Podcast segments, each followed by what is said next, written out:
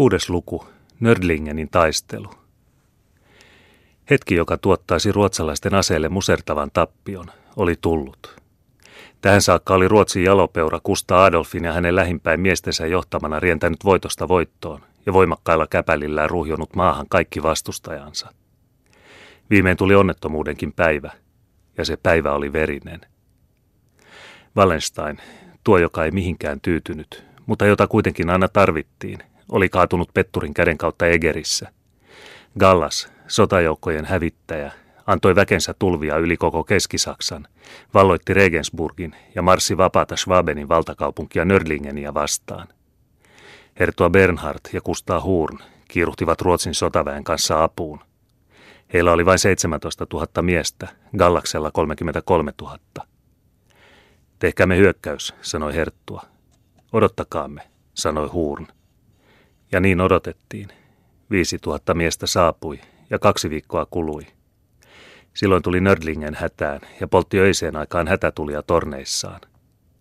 Taas tahtoi Herttua tehdä hyökkäyksen ja taas tahtoi Hurn linnoittua ja auttaa kaupunkia ilman tappelua. Häntä, tuota urhollista miestä, sanottiin pelkuriksi mieheksi, ja suutuksissaan, mutta pahaa aavistellen päätti hän ryhtyä taisteluun. Ruotsalaiset aloittivat tappelun varmoina voitostaan, sillä alituinen onni oli tehnyt heidät ylpeiksi.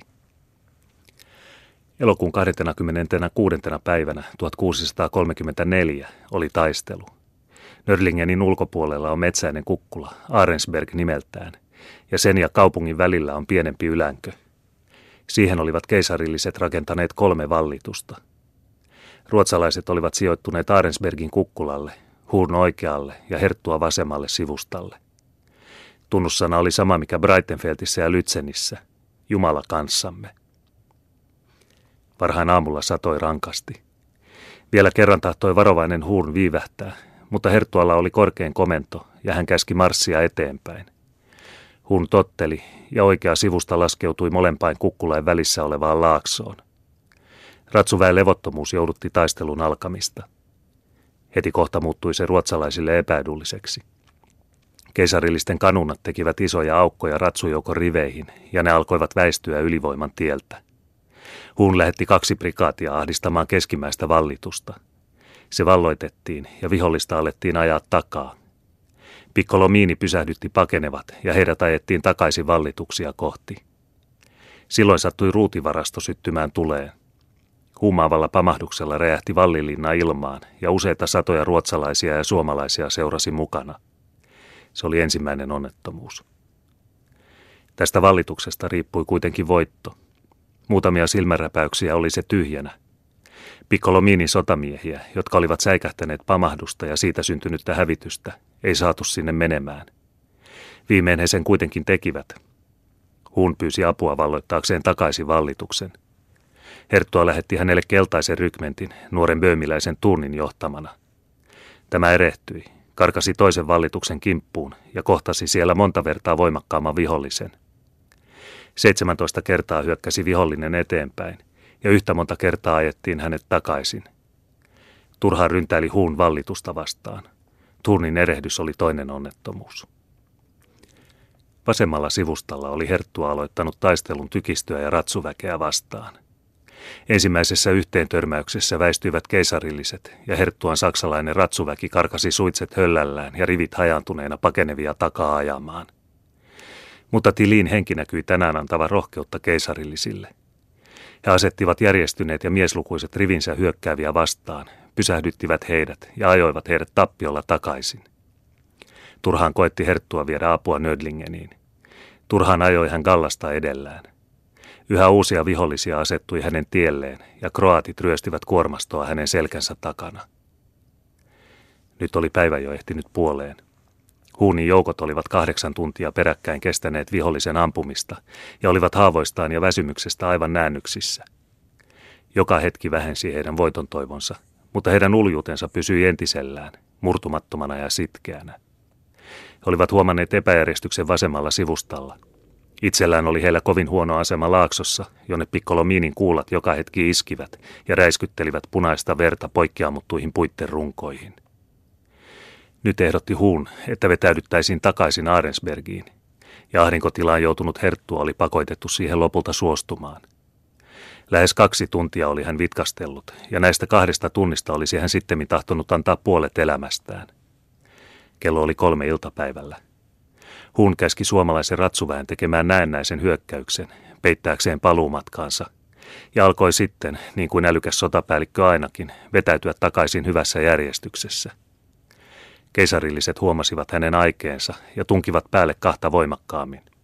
He alkoivat toivoa sitä, mitä ennen eivät olleet uskaltaneet ajatellakaan, että näet ruotsalaisetkin olisivat voitettavissa – ja tuon pienen, jäntterän pikkolomiinin nähtiin karkaavan hevosensa selässä rivistä riviin yhdistääkseen väkensä ja niiden koko voimalla karatakseen ruotsalaisten suojattomaan sivuun, hajottaakseen heidät ja heidät perinpohjin tuhotakseen. Laaksossa ruotsalaisten sotajoukon selän takana juoksi noiden kahden kukkulan välillä jyrkkärantainen puro, joka oli tulvillaan paljosta sateesta. Pienen Hirnheimin kylän luona vei puron yli sen ainoa silta – ja tämän paikan miehitti huun ajoissa paluumatkaa turvatakseen. Tykistö kulki ensiksi sillan yli ja pääsi hyvään turvaan Aarensbergiin. Etumaiset rivit huunin joukosta olivat myöskin saapuneet kylään ja muut olivat vain parin pyssyn kantaman päässä siitä, kun uusi onnettomuus tapahtui. Kolmas ja kaikista kauhein tänä onnettomuuksien päivänä. Hertua Bernhard oli ottanut tehtäväkseen vasemman sivusta väellä viivyttää vihollista siksi, kunnes huun olisi ehtinyt joen yli Heti kohta huomasi hän kuitenkin, että hän oli siihen ryhtyessään enemmän kysynyt neuvoa rohkeudeltaan kuin älyltään. Yhä taajenivat vihollisten joukot, yhä kiihkeämmin hyökkäsivät he eteenpäin. Kolme kertaa ryntäsi de Vert herttua ratsuväkeä vastaan. Kolme kertaa ajettiin hänet takaisin. Neljännen kerran mursi hän herttua rintaman. Herttua lähetti muutaman osaston ahdistamaan häntä sivulta. Turhaan. Mieletönnä raivosta tempaisi herttua kullalla kirjailun lipu Vänrikin kädestä ja karkasi urhollisimpiensa seuraamana vihollisten tiheimpään parveen. Kaikki turhaan. Hänen urhollisimpansa kaatuivat. Hänen hevosensa ammuttiin hänen altaan. Lippu riistettiin hänen kädestään. Haavoitettuna, voitettuna, oli hän vähällä joutua vangiksi, kun hänen vierellään ratsastanut nuori upseeri tarjosi hänelle hevosensa, jonka avulla herttua hädin tuskin pääsi pakoon. Jo pakeni hänen hajaantunut jalkaväkensä, voimatta aavalla kentällä vastustaa vihollista. Ja kun haavoittunut herttua ohjat höllällään karkasi tiehensä, seurasi koko hänen väkensä hurimmassa paossa hänen perässään, luulen, että kaikki oli kadotettu. Juuri silloin kulki Hurnin jalkaväki kaitaisen sillan poikki. Silloin kuului rivien takaa hätääntyneitä huutoja, että taistelu oli menetetty ja vihollinen kintereillä. Ensin karkasi yksityisiä ratsumiehiä, sitten kokonaisia osastoja herttua joukosta siltaa kohti, ajaa jalkaväen keskeen, suoltaen heitä alleen ja saattaen kaikki mitä kauheimpaan epäjärjestykseen. Turhaan koetti huun saada äänensä kuuluville. Hänen lähimmät päällikkönsä koettivat hillitä ratsumiesten pakoa, mutta ilman menestystä. Ahtaalla sillalla heitettiin kaikki nurin niskoin, ihmiset, vaunut, hevoset, kuolleet ja elävät, ja lopulta ryntäsi herttuaan koko vasen sivusta tuolle onnettomuuden paikalle. Kuin salama iski pikkolomiini pakenevien selkään, asetti muutamia keveitä kanuunia kukkulalle ja antoi niiden soitella tihempään väkijoukkoon, jossa jokainen laukaus kaatoi maahan pitkän laistin kuolleita ja haavoitettuja. Kohta olivat kroatitkin siellä, ja nyt täytyi kanunain vaieta, etteivät ystävät kaatuisi yhdessä vihollisten kanssa – Kauheata tuhoaan tekivät keisarillisten ratsumiesten pitkät keihäät ja leveät miekat. Jokainen Ruotsin ja Suomen mies oli kuolemaan tuomittu. Kustaa Huun, kankaisten herra, tuo älykäs ja urhoollinen suomalainen sotapäällikkö, jota Kustaa Adolfin oli tapana kutsua oikeaksi kädekseen, ja joka alun pitäen oli varoittanut antautumasta tähän onnettomaan taisteluun.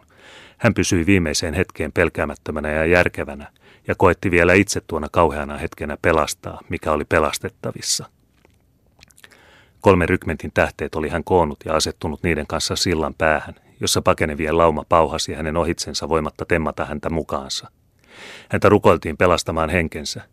Hän oli itsepäinen suomalainen, eikä liikahtanut paikaltaan. Vihollinen uskoi tuskin silmiään nähdessään hänen ei ainoastaan puolustautuvan, mutta myöskin rohkeasti hyökkäävän – Hetkeksi herkesi vihollinen takaajamasta, eikä huun halunnutkaan muuttaa voittoa mielettömällä hyökkäyksellään. Gallas karkuutti häntä vastaan yhden parhaimmista espanjalaisista prikaateistaan. Huun ajoi sen takaisin verisin päin. Voiton hurmaamana syöksyi häntä vastaan de Vert rakunoineen. Yhtä verisesti otettiin heidätkin vastaan. Joka taholla taajenivat vihollisten rivit ja huunin kimppuun käytiin kolmelta taholta yhtä aikaa. Luvattiin säästää hänen henkensä, jos hän antautuisi.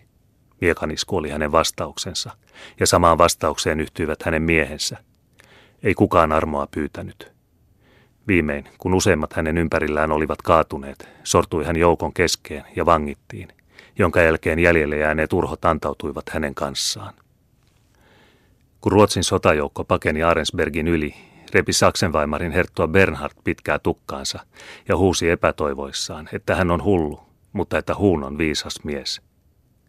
Sitten lohdutteli herttua mieltään Elsassilla, mutta tänään oli hänellä syytä katua hätäisyyttään. 6000 ruotsalaista, suomalaista ja heidän kanssaan liittoutunutta saksalaista loikoi kuolleena Nödlingenin verisillä kukkuloilla.